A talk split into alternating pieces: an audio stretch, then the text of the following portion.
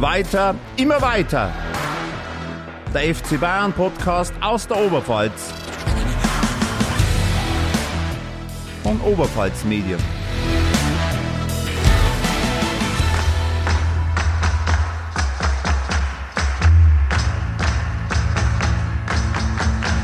Gute Freunde kann niemand trennen.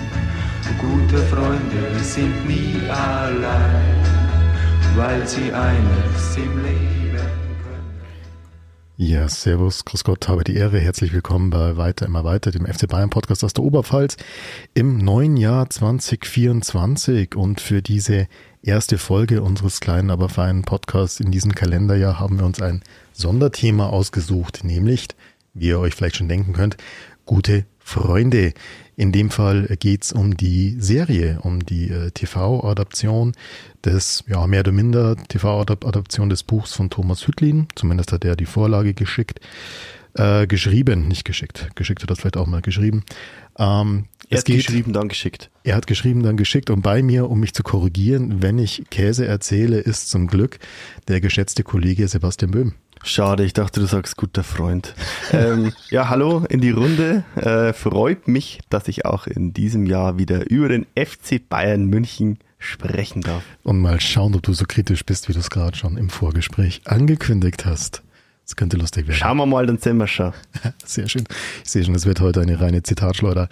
Ähm, ja, damit wir aber auch noch jemanden dabei haben, der wirklich Ahnung von dieser Serie hat, eben von Gute Freunde, äh, haben wir ja die große Freude, dass Tobias Timme bei uns zu Gast ist, zumindest zugeschaltet per Teams. Ich vermute aus dem fernen Berlin. Ja, so ist es. Hallo, ich freue mich auch heute hier zu sein und, ich sitze hier in Berlin, genau. Gut, dann die ganz kurze Vorstellung von mir. Tobias Timme ist ausführender Produzent der Serie Gute Freunde. Mehr weiß ich Mhm. nicht. Vielleicht kannst du ein bisschen mehr über dich selber erzählen. Wer bist du und was machst du? Ja, ich bin ausführender Produzent, genau, inzwischen Produzent auch. Und ähm, da kann sich ja immer niemand so richtig was drunter vorstellen, der nicht beim Film arbeitet. Was macht ein Produzent eigentlich? Aber man kann so sagen, so der Produzent ist eigentlich so die Schnittstelle zwischen dem Kreativen, äh, ähm, der kreativen Leitung, die der Regisseur oder die Regisseurin ist, und der finanziellen Leitung, die oft ein Herstellungsleiter übernimmt. Und ich bin derjenige, der so beides zusammenbringen muss, weil kreativ ist meist teuer und Geld ist meist begrenzt und deshalb muss ich da irgendwie so einen Weg finden, dass es am Ende gut aussieht und äh, einen Spaß macht, das zu sehen und ähm, dass es aber trotzdem nicht zu viel kostet. Ja, Das klingt, ist- klingt nach einem durchaus mein Job. anspruchsvollen Job. ja. ähm, ja, genau. Und ähm, wie, wie bist du zu diesem Serienprojekt gekommen? Wie bist du zu Gute Freunde gekommen? ja, also dieses Projekt kam über Thomas Hütlin zu uns. Also Thomas Hütlin hat ja die Vorlage geschrieben zu der Serie Gute Freunde und ja, dadurch äh, unser Chef Nico Hofmann hat, äh, kennt Thomas Hütlin sehr gut und ähm, sie beiden hatten dann die Idee, zusammen mit Sebastian Werninger, der auch Produzent der Serie ist, diese Serie zu machen. Und ja, und äh, das äh, war sozusagen der, der Ausgang. Und dann hat man überlegt, mit wer könnte das schreiben, ähm, wer wird sich da eignen. Und dann haben wir Richard Kropp ähm, und das, der, in der Branche als die Haribos bekannten äh, ähm, Star-Autoren dafür gewinnen können. Die haben unter anderem die Serie äh, Vier Blocks geschrieben äh, und You Are Wanted. Ähm, genau, und Richard ist auch ein ganz großer Fußballfan, äh, wenn auch kein Bayern München-Fan. Ähm, und der hatte große Lust, große Lust, das zu schreiben. Und ja, und dann ging es los. Dann hat man, hat man angefangen zu schreiben und dann musste man irgendwann auch einen Partner finden, also der das Ganze dann mit uns macht und finanziert.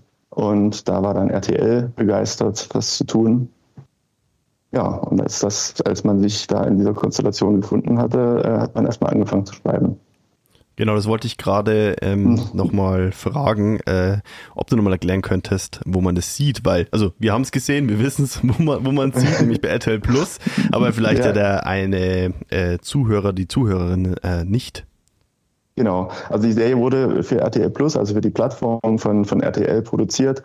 Dort kann man die auch sehen. Ähm, und genau, das äh, ist eine äh, sechsteilige Serie.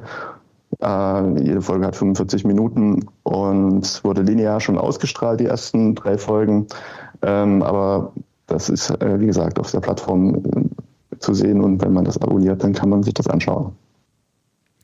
Und jetzt eine entscheidende Frage, wenn man das so sieht als Fan, ist ja immer die Macher. Sind die eigentlich selber Fußballfans? Also ganz konkret in deine Richtung gefragt, bist du Fußballfan?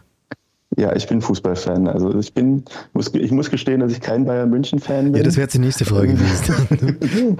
Aber ich bin ein großer Fußballfan. Also ich bin seit meiner Kindheit großer Fan und äh, ähm, begeistere mich sehr für Fußball. Deshalb war es für mich auch ganz toll, mal eine Fußballserie machen zu können, weil es gibt tatsächlich ja ganz wenige fiktionale Serien über Fußball oder auch Filme über Fußball.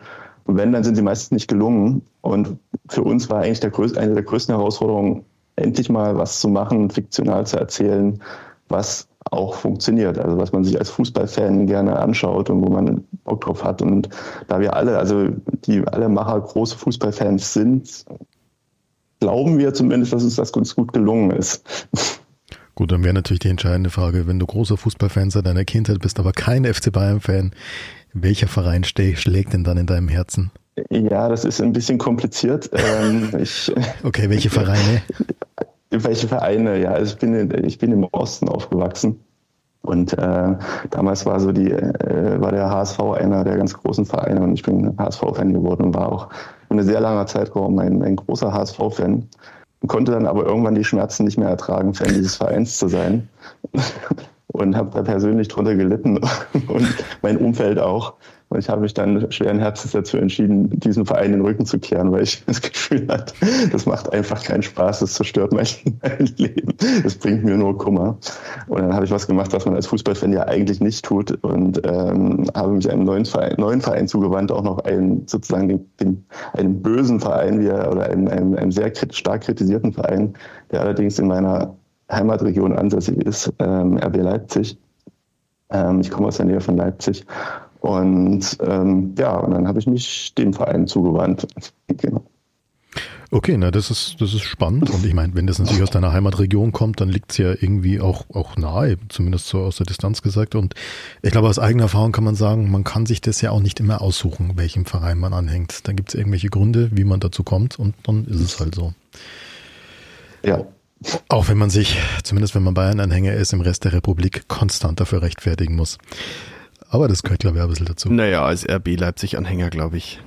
Hast auch, hast auch nicht mehr Freunde? da muss man sich ja auch, glaube ich, immer wieder mal rechtfertigen. Das ist halt so. ja. ja.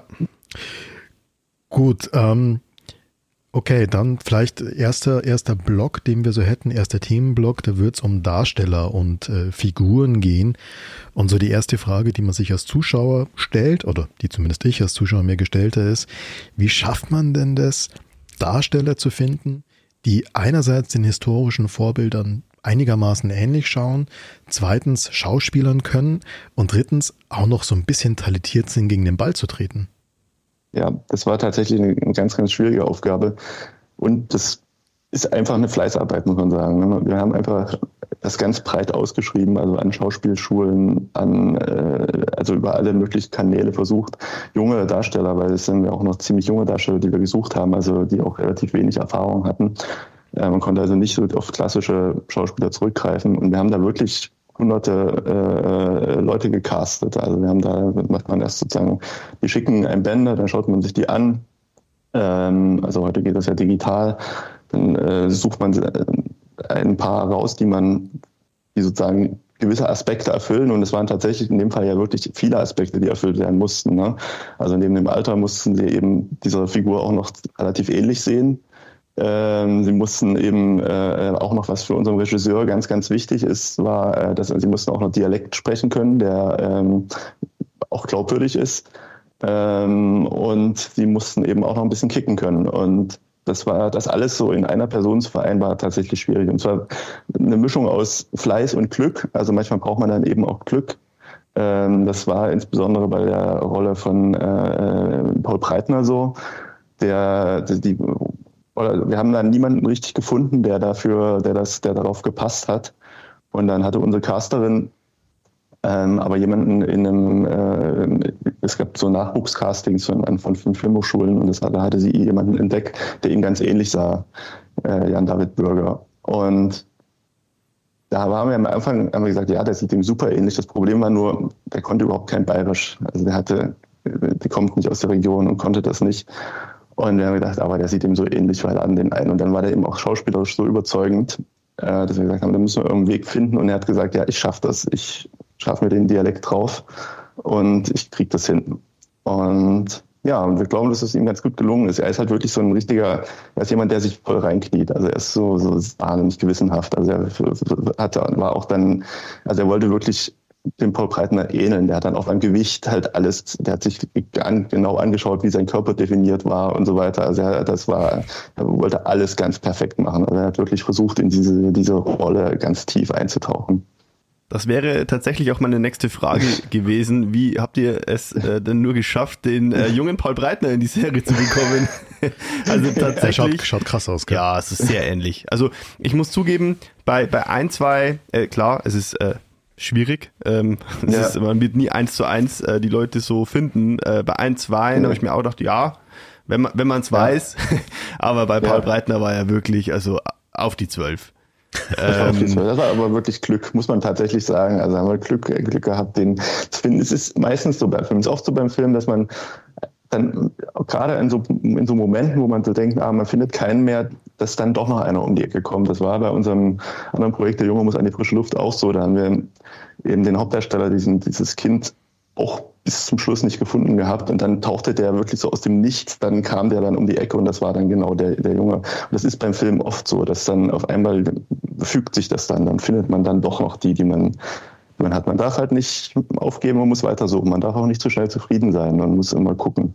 Also natürlich muss man also es kann nicht immer alles 100% passen. Ne? Man muss an irgendeiner Stelle, muss man dann wahrscheinlich äh, was machen, aber manchmal passt es auch wirklich 100%. Um da vielleicht nochmal einen halben Schritt zurückzugehen, um auch die äh, ja, Hörerinnen und Hörer abzuholen, die die Serie noch nicht gesehen haben, vielleicht gibt es ja noch ein, zwei, ähm, wie die Serie aufgebaut ist. Also es wird quasi die ja, die Geschichte des FC Bayern nacherzählt vom Ende der 1960er Jahre, also im Endeffekt Aufstieg dann in die erste Bundesliga, in die ersten Titel, bis äh, Anfang der 70er Jahre bis 1974. Die finale Folge dieser ersten Staffel, Wink im Zaumfall, ist äh, die, da geht es um die WM, um die WM 74. Mhm. Und ähm, es ist auch immer eingeblendet, so quasi als Disclaimer am Anfang jeder Folge, dass das äh, natürlich auf historischen Figuren und Gegebenheiten beruht, aber auch fiktionale Elemente enthält. Das heißt, mhm. dass nicht jedes Ereignis oder ja jedes, äh, jede Szene, die man da sieht, jetzt genauso historisch verbrieft sein muss, sondern dass da natürlich auch fiktionales reinkam. Ähm, die äh, Schauspieler stellen eben die jungen FC Bayern Spieler nach, also eben Gerd Müller, Sepp Meyer, Franz Beckenbauer, Paul Breitner, Uli Hoeneß. Das sind so die fünf Hauptprotagonisten, zumindest auf Spielerseite.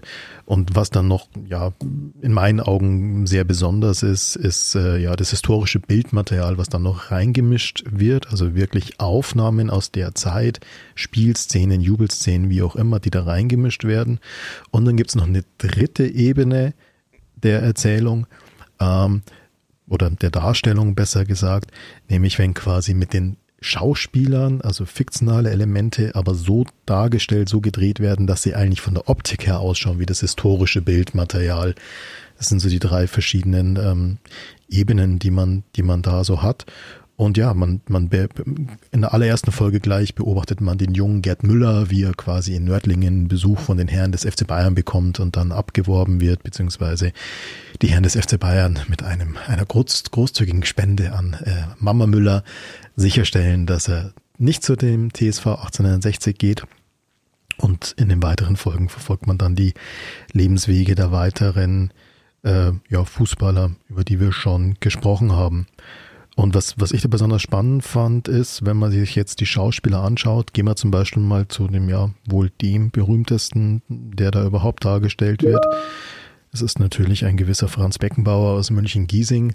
Ähm, das sind ja Menschen, die sind medial komplett omnipräsent seit Jahrzehnten. Also es wird niemand geben in Deutschland, der nicht Franz Beckenbauer auf dem Bild erkennt, zumindest wenn es kein ganz aktuelles Bild ist, ähm, sondern so eins aus seiner Hochphase, vielleicht äh, 1990 oder keine Ahnung, irgendwie vielleicht noch 2006, äh, Sommermärchen.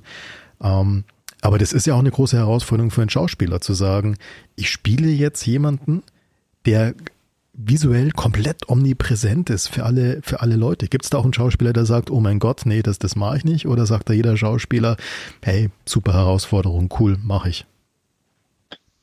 Ja, das war natürlich ein, ein, Thema. Also für die, für die alle war es eigentlich eine Herausforderung. Die Schwierigkeit äh, war natürlich, und das ist eigentlich immer bei Schauspielern das Problem, wenn sie reale Personen spielen, möchte ich die Person vorher kennenlernen oder möchte ich sie nicht kennenlernen? Und beziehungsweise, wenn ich sie nicht kennenlernen kann, wie, was, was kann ich tun? Natürlich insbesondere schwierig, wenn die Personen noch leben. Eine lebende Figur zu spielen, ist, glaube ich, eine besondere Herausforderung, weil man ihr natürlich auch begegnen könnte irgendwann und man natürlich dann auch ähm, ja, dann natürlich auch hört, was die, die Person dazu sagt und wie das findet. Also ich glaube schon, dass es eine Herausforderung ist, aber unsere äh, fünf Protagonisten haben das alle mit, mit großer Freude eigentlich angenommen. Also sie hatten da, da sehr viel Spaß dran, aber sie haben immer wieder versucht, oder wir, wir hatten eine ganz klare Linie, wir haben gesagt, wir möchten das unabhängig machen von den, äh, von den Protagonisten. Wir wollten wir hatten, also es war so, dass, der, dass wir den FC Bayern schon darüber informiert haben und ihnen gesagt haben, dass wir diese Serie machen. Die wussten das schon natürlich, dass das passiert, aber wir haben ihnen auch gesagt, wir möchten es gerne unabhängig machen. Und das haben sie auch akzeptiert und fanden sie auch wunderbar. Und wir zeigen, und wir hatten aber die Vereinbarung, wir zeigen euch das vorher auch noch, bevor es rauskommt. Und ähm, damit ihr es zuerst seht als Erste. Und ähm, genau, und das, das war halt für die Schauspieler tatsächlich schwierig, den, äh, das, das, die haben immer wieder gefragt, ja, können wir nicht Kontakt aufnehmen, können wir nicht fragen und so weiter. Aber wir haben gesagt, nee, das äh, macht das, macht das so auch für, ist für euch auch besser, unabhängig zu bleiben. Und ich glaube, das ist auch gut, weil sonst versucht man irgendwas zu imitieren und ist dann nicht mehr bei sich. Und es muss, die ein Schauspieler muss ja immer aus sich heraus spielen. Also er muss immer von sich kommen und er kann nicht, es ist ja kein Imitator, sondern es ist ja, Schauspielen ist ja auch eine eigene Kunstform und er muss also praktisch aus sich heraus, aus seiner Persönlichkeit diese Figur entwickeln, die natürlich möglichst nah dann an der anderen Figur ist. Ja. War das dann einfach nur ein ähm, nett gemeinter Service, dass man das dem FC Bayern vorher nochmal gezeigt hat? Ähm, oder gab es da wirklich die Möglichkeit auch für den FC Bayern da vielleicht noch irgendwie zu sagen, so, also das und das hätten wir schon noch gerne abgeändert? Es war ziemlich spät, dass wir den FC Bayern das gezeigt haben. Es war, ja, wir haben also wir wollten natürlich, wir haben natürlich gehofft, dass es dem FC Bayern gefällt und auch, dass es den Spielern vor allen Dingen gefällt. Also wir hatten den, den, den Spielern auch Screenings angeboten und ähm, das war uns natürlich ganz wichtig, dass das denen gefällt. Ne? Also wir wollten ja, wie gesagt, wir wollten, unsere, wir wollten eine Serie machen, mit der jeder was anfangen kann. Also die für die für den wo der Verein sagt, ja, das ist unsere Geschichte, das hat, das ist, das sind wir. Ähm, und das ist, äh, und das ist es ja auch. Also ich meine, es ist ja eine, es zeigt ja praktisch, wie aus einem, einem äh, aus dem kleineren Münchner Club innerhalb kürzester Zeit der erfolgreichste Club Europas wurde. Ähm, und wir wollten natürlich insbesondere, dass es den Spielern, die dargestellt werden, gefällt, dass sie sich wiederfinden und wir wollten aber natürlich auch, dass es den Fans gefällt, dass die Fans eben nicht sagen, ja, das ist hier eine Werbeveranstaltung für den FC Bayern, sondern dass sie sagen, das ist tatsächlich, das fühlt sich echt an und das hat tatsächlich was mit dem Verein zu tun, den ich liebe und äh, ähm, aber der, der mir sozusagen auch zeigt, weshalb ich diesen Verein liebe, weshalb mir dieser Verein so nahe ist und weshalb er so besonders für mich ist. Das sollten die Fans natürlich spüren. Also es war für uns die Aufgabe, genau diese drei Faktoren zusammenzubringen. Und das war, ja, und das, das war natürlich für uns, wir waren natürlich ganz schön aufgeregt, ne, ob uns das gelingt. Und wir haben, und dann am Ende war es tatsächlich so. Also wir haben äh, äh Paul Breitner hatte, wir hatten das allen angeboten, Paul Breitner hatte das vorab gesehen, die Folgen, und war tatsächlich begeistert. Ähm, und äh, Uli Hoeneß hat es, hatte nicht die, hatte aus zeitlichen Gründen nicht, hat es nicht geschafft, es vorher zu sehen. Er hat es dann mit äh, Herbert Heyer zusammen äh, bei der Premiere in München auf dem Filmfest gesehen und er war zum Glück auch begeistert. Also es waren dann zum Glück waren dann äh, waren dann alle begeistert, aber es äh, war schon, wir waren schon ein bisschen aufgeregt, muss man sagen, ja. Ja, ich wollte schon fragen, was er im Uli Hoeneß gezahlt hat. Ich kenne da bloß einen YouTube-Schnipsel, wo er reagiert und wo er sehr wohlwollend spricht. Und wenn der Uli sehr wohlwollend spricht, dann denkt man sich mal, was ist denn da los? Vielleicht äh, waren seine äh, längeren Haare gut getroffen. Zumindest die Frisur hat gepasst.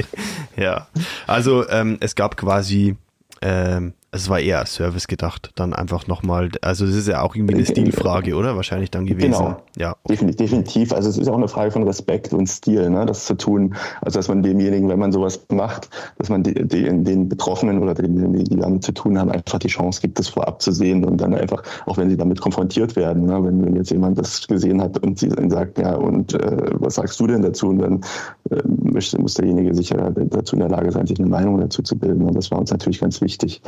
Ähm, ja, und ich muss auch sagen, dass uns dann der Verein dann auch äh, ziemlich unterstützt hat dann bei der Herausbringung der Serie, weil es ihnen so gut gefallen hat, haben sie gesagt, ja, wir, wir finden das gut, wir mögen das und wir, wir unterstützen euch auch dabei, soweit es geht. Und das hat uns natürlich auch, das, das fanden wir natürlich auch super, ne, dass der Verein uns dann, dann auch dabei unterstützt hat, diese, diese Serie ähm, herauszubringen. Ja. Das finde ich sehr, sehr spannend, weil ich meine, wie gesagt, gerade wieder für die äh, Hörerinnen und Hörer, die es noch nicht gesehen haben, ist es wirklich keine Werbeveranstaltung. Also natürlich wird der Aufstieg des Vereins gezeigt, aber es wird halt auch der Einzug der Kommerzialisierung gezeigt. Es wird auch der Einfluss von Geld auf die Motivation der Spieler gezeigt. Es werden auch Egos dargestellt, die jetzt nicht immer nur Vorbildcharakter haben. Da finde ich es sehr, sehr spannend, dass der Verein gesagt hat, ja, nee, wir haben halt eine sehr heterogene Geschichte und äh, das ist diese Geschichte.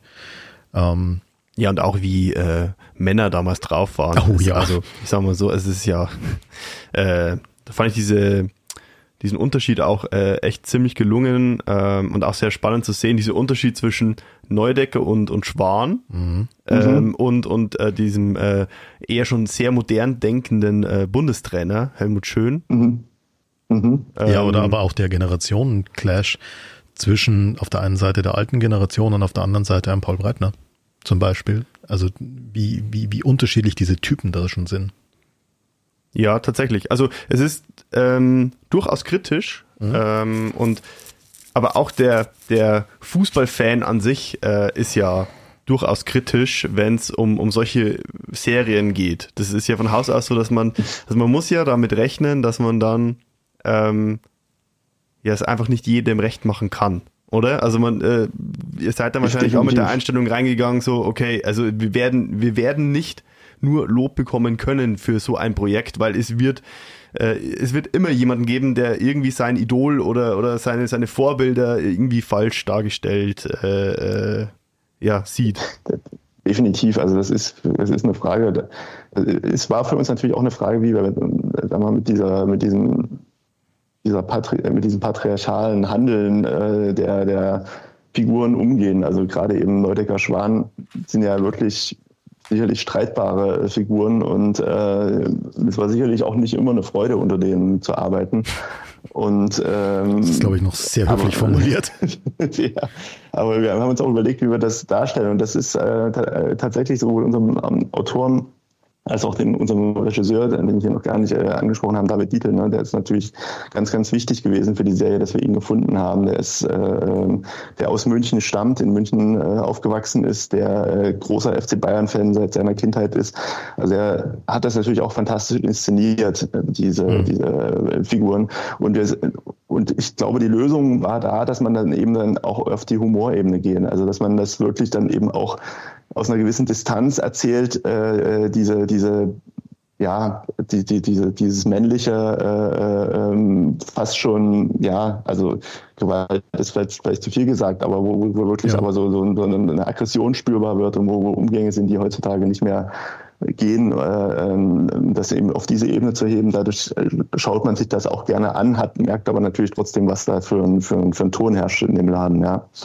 Ja, das war ja, denke ich, auch für die damalige Zeit wahrscheinlich überhaupt nichts Außergewöhnliches. Also ich meine, Frauen sind da in den meisten Rollen äh, ja Nebenfiguren. Also sehr schön ja. immer bei, bei, bei Neudecker und Schwan zu sehen. Die Frauen dürfen dann das Bier bringen oder sind maximal Sekretärin. Eine wesentlich größere ja. Rolle spielen sie nicht. Ähm, sicherlich historisch, also für mich als nach, Nachgeborenen zumindest, würde ich vermuten, historisch korrekt. Ähm, aber Gab es da auch Momente, wo man gesagt hat, naja gut, eigentlich müsste man zum Beispiel bei diesen Figuren Schwan Neudecker jetzt noch irgendwelche toxischen oder patriarchalen Verhaltensweise zeigen, um historisch korrekt zu sein, aber hey, wollen wir nicht, kannst du einfach 2023 nicht mehr zeigen. Hm, nee, wir haben uns nicht selbst zensiert, also okay. das nicht, das haben wir definitiv nicht. Wir haben, äh, wir müssen ja auch immer bei den Sachen bleiben, die belegbar sind. Da ist sicherlich intern sind da auch Dinge passiert, die man einfach nicht weiß. Und wir müssen uns natürlich an, äh, das war für uns auch eine ganz große Aufgabe und das war auch eine der größten Aufgaben äh, bei der Entwicklung der Serie, historisch also nah an der historischen äh, Wahrheit zu bleiben. Und äh, das war ein gigantischer Rechercheaufwand. Also neben dem Buch von Thomas Hütlin gab es da ähm, einen, einen, äh, jemanden im Autorenteam, der nur für Recherche zuständig war und äh, wo wirklich alles durchforstet wurde, was es an Autobiografien, Zeitungsartikeln, was weiß ich, also es wurden hunderte äh, Artikel und, und Bücher da auch gescannt, um, um das alles belegbar zu machen und auch meistens dann von zwei, von mehreren Seiten belegbar zu machen, was da passiert ist. Also da dürfen wir uns ja auch keine Ungenauigkeiten erlauben. Und ähm, genau, auch ja, ist ganz also, wichtig. Was mir persönlich sehr, sehr, sehr gut gefallen hat, ist, also wir haben es schon gerade erwähnt, allein dieses Duo Schwan-Neudecker, die ja in sich schon äh, ja eine gewisse Diskrepanz haben, so den noch etwas älteren Neudecker, der ja so der, der alte niederbayerische Bauunternehmer, der Grandler ist, also gefühlt gibt's keine Szene, wo der nicht irgendwie durch die Gegend schreit. Und auf der anderen Seite Schwan, der eigentlich ständig analytisch ist, ständig taktisch ist und im Regelfall überlegt, wie er Geld irgendwo rausholen kann. Ähm, ich vermute mal, das ist nicht so weit von der Realität entfernt. Ähm, aber welche, welche diese Figuren, die da dargestellt wurden, war denn eine besondere Herausforderung äh, darzustellen? Oder kann man nicht sagen, dass es da Unterschiede gab? Es gab äh, nicht, also es war, jede war eine Herausforderung, weil wir natürlich den, den äh, Vorbildern nahe kommen wollten. Da, es ist natürlich Schwan ist eine, ist eine wahnsinnig interessante Figur, mhm. weil er ja, er hat ja im Endeffekt hat er ja den modernen Fußball zumindest in Deutschland erfunden. Also er ist ja der erste Manager im, im deutschen äh, Fußball gewesen. Also er ist im Endeffekt der, derjenige, der entdeckt hat, mit Fußball kann man Geld verdienen. Fußball ist eben nicht ein klassischer Volkssport, wo man sonntags hingeht und, äh, und Spaß hat, sondern damit kann man richtig Geld verdienen. Und er war eben sowohl der erste Manager äh, im deutschen Fußball, aber er war dann auch sogar der erste Spielerberater. Das ist ja auch eine, was, was er erfunden hat. Ähm, und dann hat er sich ja, war das ja auch praktisch, kam man mit sich selbst ja auch in Konflikt, ne? weil er einerseits Manager ja. des FC Bayern war und gleichzeitig Spielerberater von Franz Beckenbauer, musste er praktisch mit sich selbst verhandeln dann, äh, wenn es um Franz Beckenbauer ging. Es wird ja in der Serie auch thematisiert, dass Neudecker ihm immer vorwirft, dass es ihm eigentlich nur um seinen Franz geht und gar nicht mehr so um den Verein und dass es ihm nur noch um Geld geht und äh, gar nicht mehr um den Fußball. Also das ist ja natürlich dann so ein, auch so ein Konflikt, der aufkommt, dass, dass, äh, dass Schwan dann auch durch das ganze Geld dann auch vielleicht den Fußball aus den Augen verliert und dass dann auch die Mannschaft ja dann irgendwann nicht mehr den Erfolg hat, den sie anfangs hatte, also wo sie dann auch mal ins Straucheln gerät und wo dann eben auch durch Breitner und äh, ähm, äh, Hönes dann eben auch ein frischer Wind reinkommt. Das war, ist natürlich immer so diese, diese Bal dieser Balanceakt und das haben wir auch relativ schnell gemerkt, dass man sportlicher Erfolg und Geld nicht immer zusammengeht, sondern dass da, dass man da auch manchmal äh, ähm, ja in, in Konflikt miteinander gerät, ja. Ähm, ich ich wollte mich auch nochmal bei euch äh, bedanken äh, für mindestens zwei Ohrwürmer, die ihr mir dann beschert habt. äh, weil es werden ja die Sangskünste von mehreren Spielern präsentiert. Ich glaube, Gerd Müller, Franz Beckenbauer und dann noch die Nationalmannschaft ein, zweimal. Mhm. Ja. Tatsächlich äh, muss man, also ich kann, ich kann die Serie sehr empfehlen, aber man muss halt damit rechnen, dass man dann mindestens einen Ohrwurm hat. Dann macht es Bumm. Richtig. Hatte die ja, auch Ohrwürmer eigentlich? Also ähm, ich kann mir vorstellen, dass ihr das ja dann ein bisschen öfter hören musstet, während die Serie entstanden ist. Ja, es sind tatsächlich, haben die alle Ohrwurmqualität, die, äh, die Songs. Man mag jetzt musikalisch, würde ich jetzt sagen, teilweise schwierig vielleicht oder gewöhnungsbedürftig. Sehr vorsichtig formuliert. Ich habe nicht gesagt, dass es, dass es mir gefallen hat. aber das ist auch was die Qualität des Gesangs angeht, aber es ist tatsächlich, definitiv sind es Ohrwürmer und äh, zumindest der Song von äh, Franz Beckenbauer war ja auch äh, kommerziell ziemlich erfolgreich. Ähm, der von Gerd Müller nicht ganz, ähm, aber das ist auch für mich eine der witzigsten Szenen, wenn, äh, wenn praktisch äh, Uschi Müller die ja äh, tatsächlich so die stärkste Frauenfigur in unserer ja. Serie ist. Und das muss man auch äh, sagen, das finde ich auch ganz toll in dieser Serie, dass sie ja wiederum auch die äh, Waldsteiner als Schwan-Manager von, von Beckenbauer geworden ist, reagiert hat und gesagt hat, guck mal, Gerd, ich werde jetzt deine Managerin. Und dann äh, praktisch die erste Spielerfrau war, die sich auch um das, um die, um, um das Management oder die Vermarktung ihres äh, Mannes gekümmert hat. Und das, äh, und sie hat ihn eben dann auch dazu gebracht, wenn der Franz einen Song singt, dann musst du auch einen singen. Und das ist äh, tatsächlich sehr, sehr witzig. Und was sind wir alle froh, dass die auch noch kicken konnten. Ja, äh, zur ähm, Frau Müller, genau, ähm, zur Frau von, von Gerd Müller, wollte ich nur mal kurz sagen, also das fand ich auch sehr geschickt gelöst. Äh, die wird ja gleich äh, als, als diese starke Frau ähm, in die Serie eingeführt, ne? dass sie dann auch Ziemlich gleich dem, allererste Szene dem das, ja. Schwan dann auch gleich Paroli bietet. Ähm, das Die Szene im Autohaus. richtig. Ohne Genau. zu viel Ja, sie- verraten zu wollen. Genau, ja, ja, sie, sie verkauft ihm ein Auto. Ja, genau. Also sie hat halt tatsächlich in einem Autohaus gearbeitet und sie war, glaube ich, tatsächlich eine, eine ziemlich ähm, ja, patente äh, Frau und für diese, für die damalige Zeit sehr, äh, ist auch sehr selbstbewusst aufgetreten und hat da, war das, glaube ich, schon was Besonderes und äh, steht eben auch für diese, für die moderne Frau, wie wir sie heute kennen. Und das war uns auch wichtig und gut, dass, dass wir so, ein, so eine starke Frau auch von Anfang an in dieser Serie etablieren. Also sie ist ja ab der ersten Folge dabei und sie bleibt auch durchgängig, durchgängig erhalten, ähm, um, ohne zu viel verraten zu wollen. Und ist natürlich auch ein tolles Couple. Also Gerd Müller und sie, weil sie halt vom Charakter halt wahnsinnig verschieden sind. Gerd Müller ist ja eher der introvertierte, äh, äh, schüchterne und äh, sie ist ja sehr selbstbewusst und auch ein bisschen laut, sag ich mal. Ja, aber auf eine angenehme Art und Weise, ja. Ähm, noch ganz kurz zurück zum Casting beziehungsweise zu der Rolle von Robert Schwan. Ähm, du hast ja vorhin gesagt, die ganzen Kicker zu finden und da die Leute zu finden, das war durchaus eine Herausforderung, gab ein großes Casting und so weiter. Jetzt ist ja aber der Robert Schwan, das ist ja so, sage ich mal, unter den bayerischstämmigen Schauspielern schon eine aus der absoluten A-Riege mit Maximilian Brückner. War der dann von Ja. Anfang an gesetzt? Er war nicht von Anfang an gesetzt. Also wir haben auch da tatsächlich gecastet. Also wir haben mehrere uns angeschaut und haben uns aber total überzeugt. Und vor allen Dingen die beiden eben auch als, also wir haben die dann beide auch in der Konstellation gecastet. Also der- und, der, äh, Michael der, Ackermann. Michi Grimm, Ja. genau. Michi Grimm und, und, und äh, Maxi Brückner.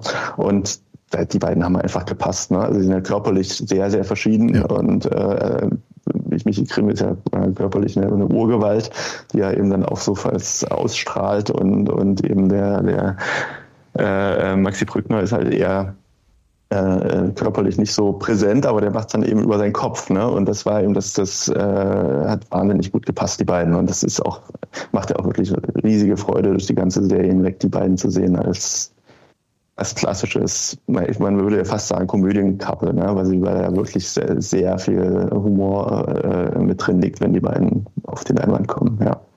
Aber apropos Kopf, wie kam es dazu, dass ein Friseur so eine große Rolle spielt? Also kurze Erklärung, es gibt diverse Szenen, wo der, äh, der Neudecker beziehungsweise irgendwann auch mal der Franz Beckenbauer äh, und natürlich auch Robert Schwan immer in einem Friseursalon sitzen, ähm, dort mit dem vom Friseur Ratschläge entgegennehmen. Der auch ein, ein sehr bekannter Schauspieler ist, nebenbei.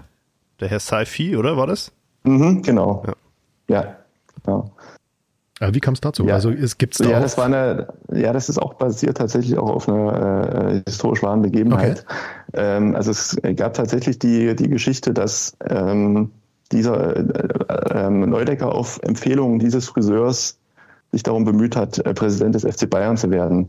Also diese Geschichte ist wohl tatsächlich belegt und ähm, wir haben aber fanden diese Figur des Friseurs halt wahnsinnig spannend. Also dass sozusagen, dass es diesen Friseur gibt, der der Einflüsterer ist, der dem äh, der, der dem, dem, dem äh, Neudecker immer wieder sagt, was er zu tun hat und, und wie er wäre doch ein. Trainer für euch. Ja. Genau. Der reagiert aber immer so wie, naja, also du hast mir gar nichts zu sagen, du kannst mir gar nichts erzählen, folgt aber am Ende natürlich irgendwie dann doch immer seinem Rat und liegt damit richtig. Also das fanden wir einfach wahnsinnig spannend, dass die, was natürlich, was auch ja eine sehr schöne Konstellation ist, die beiden.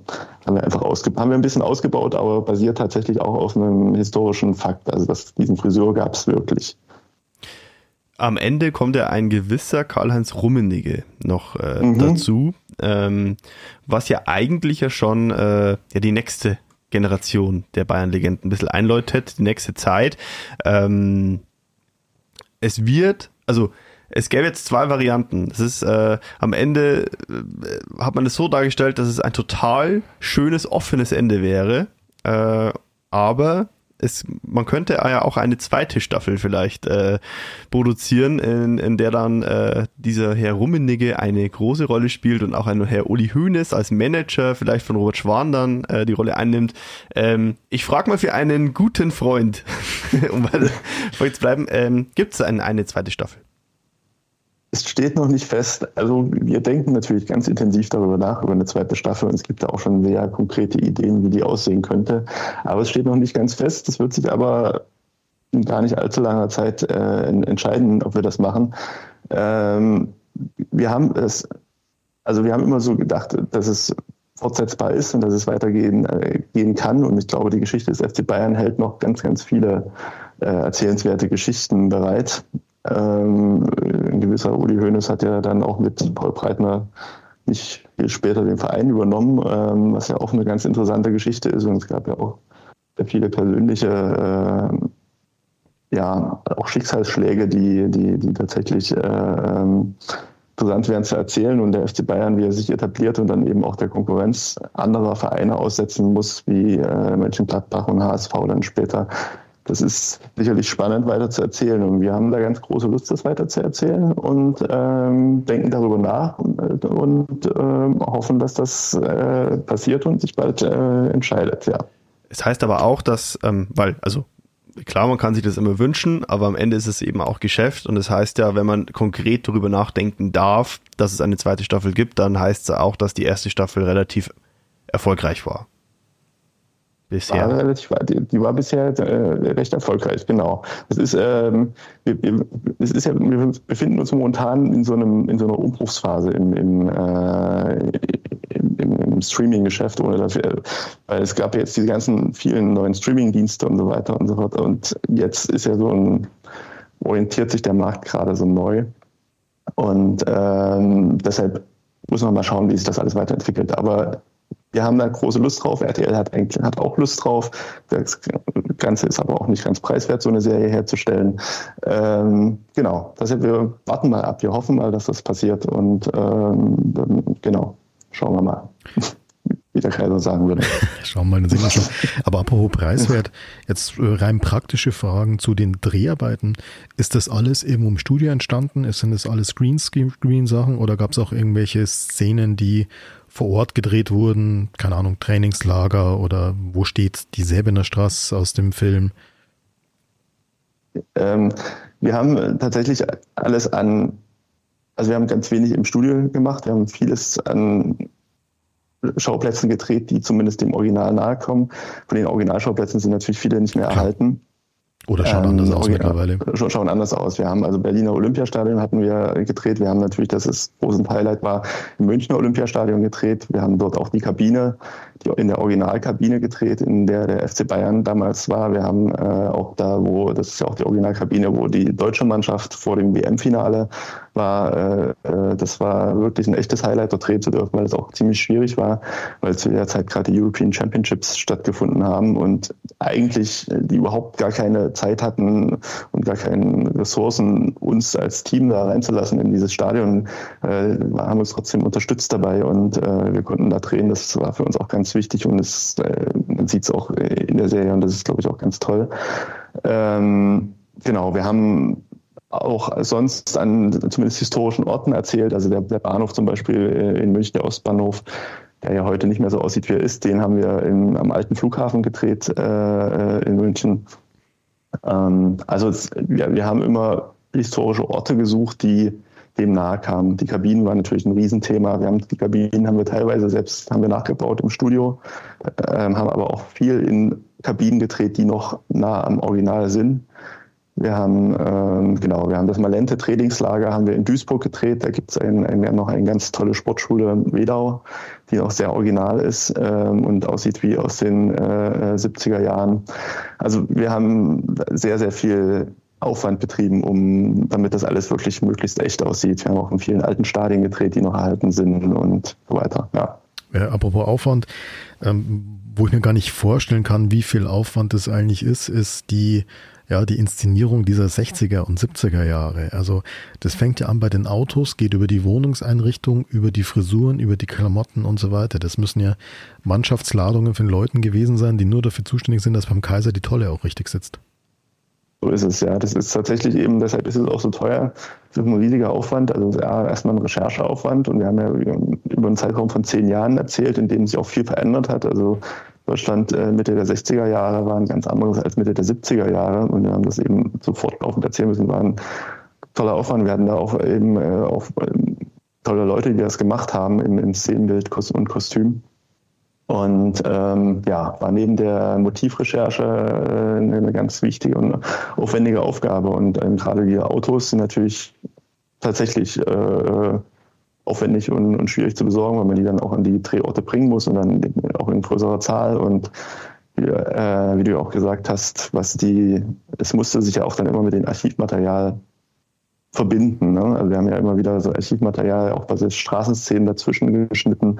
Und es musste ja sowohl das, was wir gedreht haben, als auch das, was dann ähm, äh, im Archiv zu sehen wäre, musste ja irgendwie miteinander matchen. Ja. Wo habt ihr bei der Darstellung der Figuren die Grenzen gezogen? Du hast ja vorhin gesagt, es ist schon eine besondere Herausforderung, Figuren darzustellen, die auch noch leben. Äh, aber natürlich auch Figuren, die schon verstorben sind, wo man aber viel drüber weiß. Wo habt ihr da die Grenze gezogen zwischen diesen mehr oder minder öffentlichen Figuren und äh, den privaten Figuren? Also wo war die Grenze, wo ihr gesagt habt, nee, da könnten wir jetzt auch was drüber erzählen, aber hm, wollen wir nicht, weil bewusst. Ja, beim Privatleben gibt es natürlich Grenzen. Also wir haben, wir haben ja, wir erzählen ja das Privatleben der, der Spieler auch, aber wir haben ja natürlich gewisse Grenzen einfach nicht überschritten. Also es gibt einfach so eine Intimsphäre, die geschützt werden muss und über, wo man auch nicht spekulieren möchte und wo man nicht äh, äh das, da gibt es einfach moralische äh, Grenzen, die wir nicht überschreiten wollten. Und das, wir wollten sozusagen den Zuschauern natürlich das Gefühl geben, Teil also ähm, da mal Sachen zu sehen, die man sonst nicht sieht und, und, und dem nahe zu kommen. Aber wir müssen natürlich auch da wirklich die, die Privatsphäre der, der, der Figuren respektieren. Das ist natürlich ein, wirklich ein ganz schmaler Grad. Muss man im Einzelfall dann auch, also wir mussten auch in den Büchern dann, also man fängt ja sozusagen beim Drehbuch an und schaut sich das im Drehbuch an und dann überlegen wir uns, kann man das zeigen, kann man das nicht zeigen. Also gibt es dann schon so Momente, wo man sagt, nee, das lassen wir dann lieber, das ist dann vielleicht auch ein Tick zu weit ähm, gibt es dann schon, ja. Aber das ist, glaube ich, auch ganz wichtig. Ähm, ganz persönlich finde ich, dass das Writing an der einen oder anderen Stelle extrem respektvoll ist, äh, wenn es um die Darstellung der Figuren geht. Natürlich vor allem, wenn man die Nachgeschichte weiß, also wenn man weiß, ja, was diesen Figuren im echten Leben, was dann sich noch irgendwann entwickelt hat. Da gibt es eine Szene, das, also die hat letzte Folge also sechste, sechste Folge nach dem WM-Titel, da hat sich bei mir ehrlich gesagt innerlich alles umgedreht und ich dachte mir, jetzt muss, bin ich kurz vom Losheulen. Ähm, die Szene, weißt du schon, worauf ich raus will? Mhm. Schon ein Verdacht hier. ja. Ich erzähle es äh, trotzdem kurz für die Zuhörerinnen und Zuhörer. Ähm, WM-Titel ist gesichert 1974, Trainingsauftakt nach dem WM-Titel dem FC Bayern. Der Gerd Müller kommt am Trainingsgelände an mit seinem neuen Mercedes Cabrio im besten Schwäbisch sagt man gleich Ischer, Ischer Mercedes. Ähm, Kennzeichen MWM 20.000. Sepp Meyer sagt ihm, hey, so ungefähr, was hat's mit dem Kennzeichen auf sich? Und Gerd Müller sagt, es ist so viel passiert die letzten Jahre, ich habe die Sorge, dass ich das irgendwann vergesse. Und wenn man weiß, dass Gerd Müller dann irgendwann späteren Jahren, späteren Jahrzehnten schwer an Alzheimer erkrankt ist, dass der ganz massiv unter Demenz litt, dann ist das natürlich ähm, Wahnsinn dass er sagt, er will sich da immer dran erinnern, er hat Angst, dass er es vergisst. Und was das dem Ganzen noch die Krone aufgesetzt hat in meinen Augen, ist, äh, wie, wie man den Sepp Meier geschrieben hat, also wie man die Reaktion von Sepp Meier geschrieben hat. Der hätte dann auch sagen können, ah na komm, du wirst es nicht vergessen.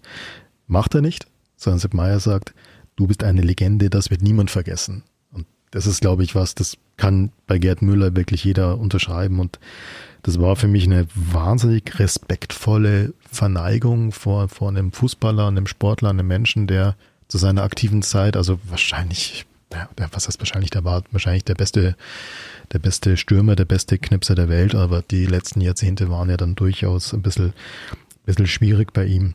Kommt sowas dann direkt aus dem Autorenteam? Ist es eine Marschrichtung, die er vorgibt, was den Umgang mit den Personen angeht? Oder ist es einfach so ein kreativer Geistesblitz? nee, das, also man muss sagen, dass die Figur Gerd Müller, unserem Autoren, ganz am Herzen lag. Das war das heißt, ihn. Der hat seinen Woller wahrscheinlich auch gelesen. Definitiv, ja. Da ist, äh, es ist ja auch die Figur, die, die durch die uns, die durch die, durch die ganze Serie uns begleitet. Also wir beginnen ja mit Gerd Müller und wir enden eben auch auf Gerd Müller. Und es ist tatsächlich auch, ja, also die, die ganze Serie ist eigentlich auch wirklich ähm, ja eine Hommage auch an ihn, ne? also als, als Figur. Weil er ja wirklich, und das haben auch uns die, seine Mitspieler dann bestätigt, ähm, auch Paul Breitner, dass eben ohne Gerd Müller und seine Tore wäre der FC Bayern nie dahin gekommen, wo er gekommen ist. Und er war, ist aber eben immer bescheiden geblieben, ist immer im Hintergrund geblieben, ist derjenige gewesen, der, der sich irgendwie in den Vordergrund gedrängt hat. Und dann eben auch später eben wieder andere haben ja dann Funktionen gehabt und, und, und auch nach der Karriere noch Erfolge gehabt. Aber er ist halt immer der, der Bescheidene geblieben und hat dann eben auch dieses äh, schwere Schicksal gehabt. Und das war uns ganz wichtig, dass, dass diese Serie auch eine Hommage an ihn ist. Und äh, dieser Dialog, den, ja, den haben wir unserem tollen Autoren äh, Richard Kropp zu verdanken. Und äh, freut mich, dass er so gut angekommen ist oder freut uns, wird ihn bestimmt auch ganz besonders freuen. Ja. Da gibt es noch eine andere Gerd Müller-Szene, die mir im Kopf geblieben ist. Da geht es aber eher um ein bisschen äh, ja, was humoristisches. Ich finde die Szene Wahnsinn, wenn er nach dem gewonnenen DFB-Pokal wieder durch den Münchner Hauptbahnhof äh, läuft, wo er auch schon angekommen ist in München und ihn alle erkennen und ihn alle so anschauen und man ihm äh, richtig so äh, ansieht. Ähm, also dem Markus Kreuer, dem Schauspieler, wie er die Rolle verkörpert. Es ist mir eigentlich so ein bisschen unangenehm fast. Und die Bäckereiverkäuferin, wo er dann sein Hörnchen kauft und sagt, ja, hallo Herr Müller und hier ein Schokohörnchen, Herr Müller. Ist das eigentlich fast so ein bisschen unangenehm. Und dann lernt er da natürlich seine Uschi kennen und sein Flirtangebot und sie ist, magst das Stück von meinem Schokohörnchen? Also sensationell. So flirten kann man dann, glaube ich, auch äh, nur, wenn man, wenn man erfolgreicher Fußballer ist. wenn du gerade den DFB-Pokal gewonnen hast, Sebastian, dann darfst du das machen. Ja, also tatsächlich ähm, kann ich mich da den, den Worten äh, von Tom nur anschließen. Also ist sehr liebevoll geschrieben. Ähm, na gut, ich, ich bin jetzt auch Fan des FC Bayern, also mich hat das dann irgendwie auch nochmal doppelt berührt, aber ich glaube auch tatsächlich, dass äh, auch einfach Fußballfans, die jetzt vielleicht auch äh, andere Vereine eigentlich mehr unterstützen, äh, damit durchaus was anfangen können, auch weil ja auch die deutsche Nationalmannschaft äh, eine große Rolle einnimmt.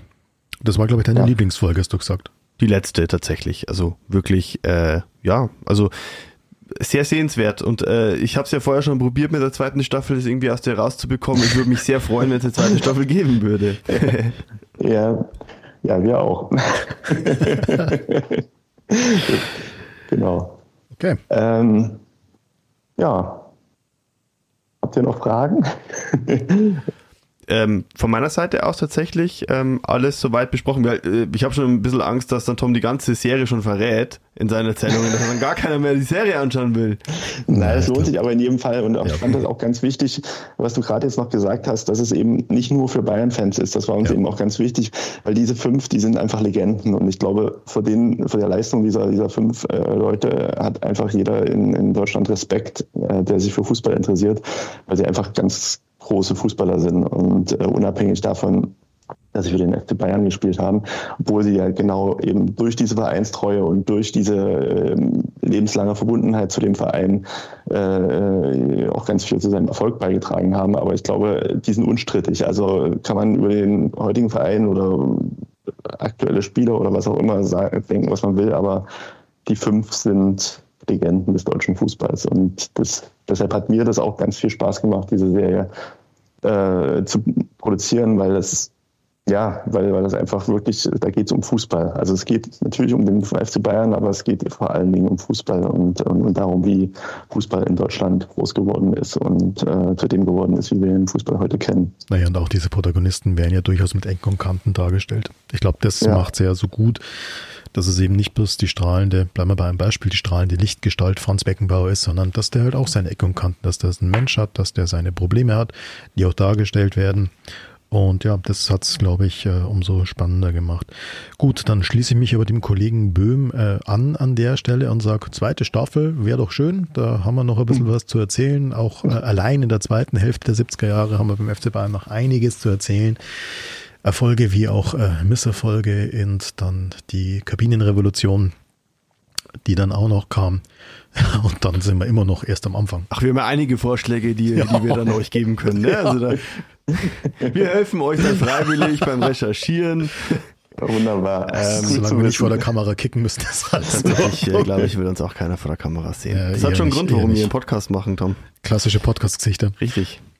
Okay, wunderbar. Tobias, äh, wir sagen vielen Dank, vielen Dank für deine Zeit. Äh, ich fand es sehr, sehr spannend, auch da mal so ein bisschen Einblick zu bekommen, wie auch so eine Fernsehproduktion läuft, so eine, so eine, so eine Streaming-Produktion. Und ja, vielleicht, hoffentlich, haben wir irgendwann Gelegenheit, über Staffel 2 zu sprechen. Das würde mich auch freuen. Mich hat es auch sehr gefreut, mit euch zu sprechen und war sehr schön und hat viel Spaß gemacht. Alles klar. Danke. Dann sind wir raus. Ciao. Danke. Danke. Ciao. Ciao.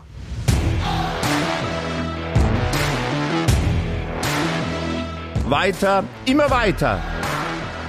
Der FC Bayern Podcast aus der Oberpfalz.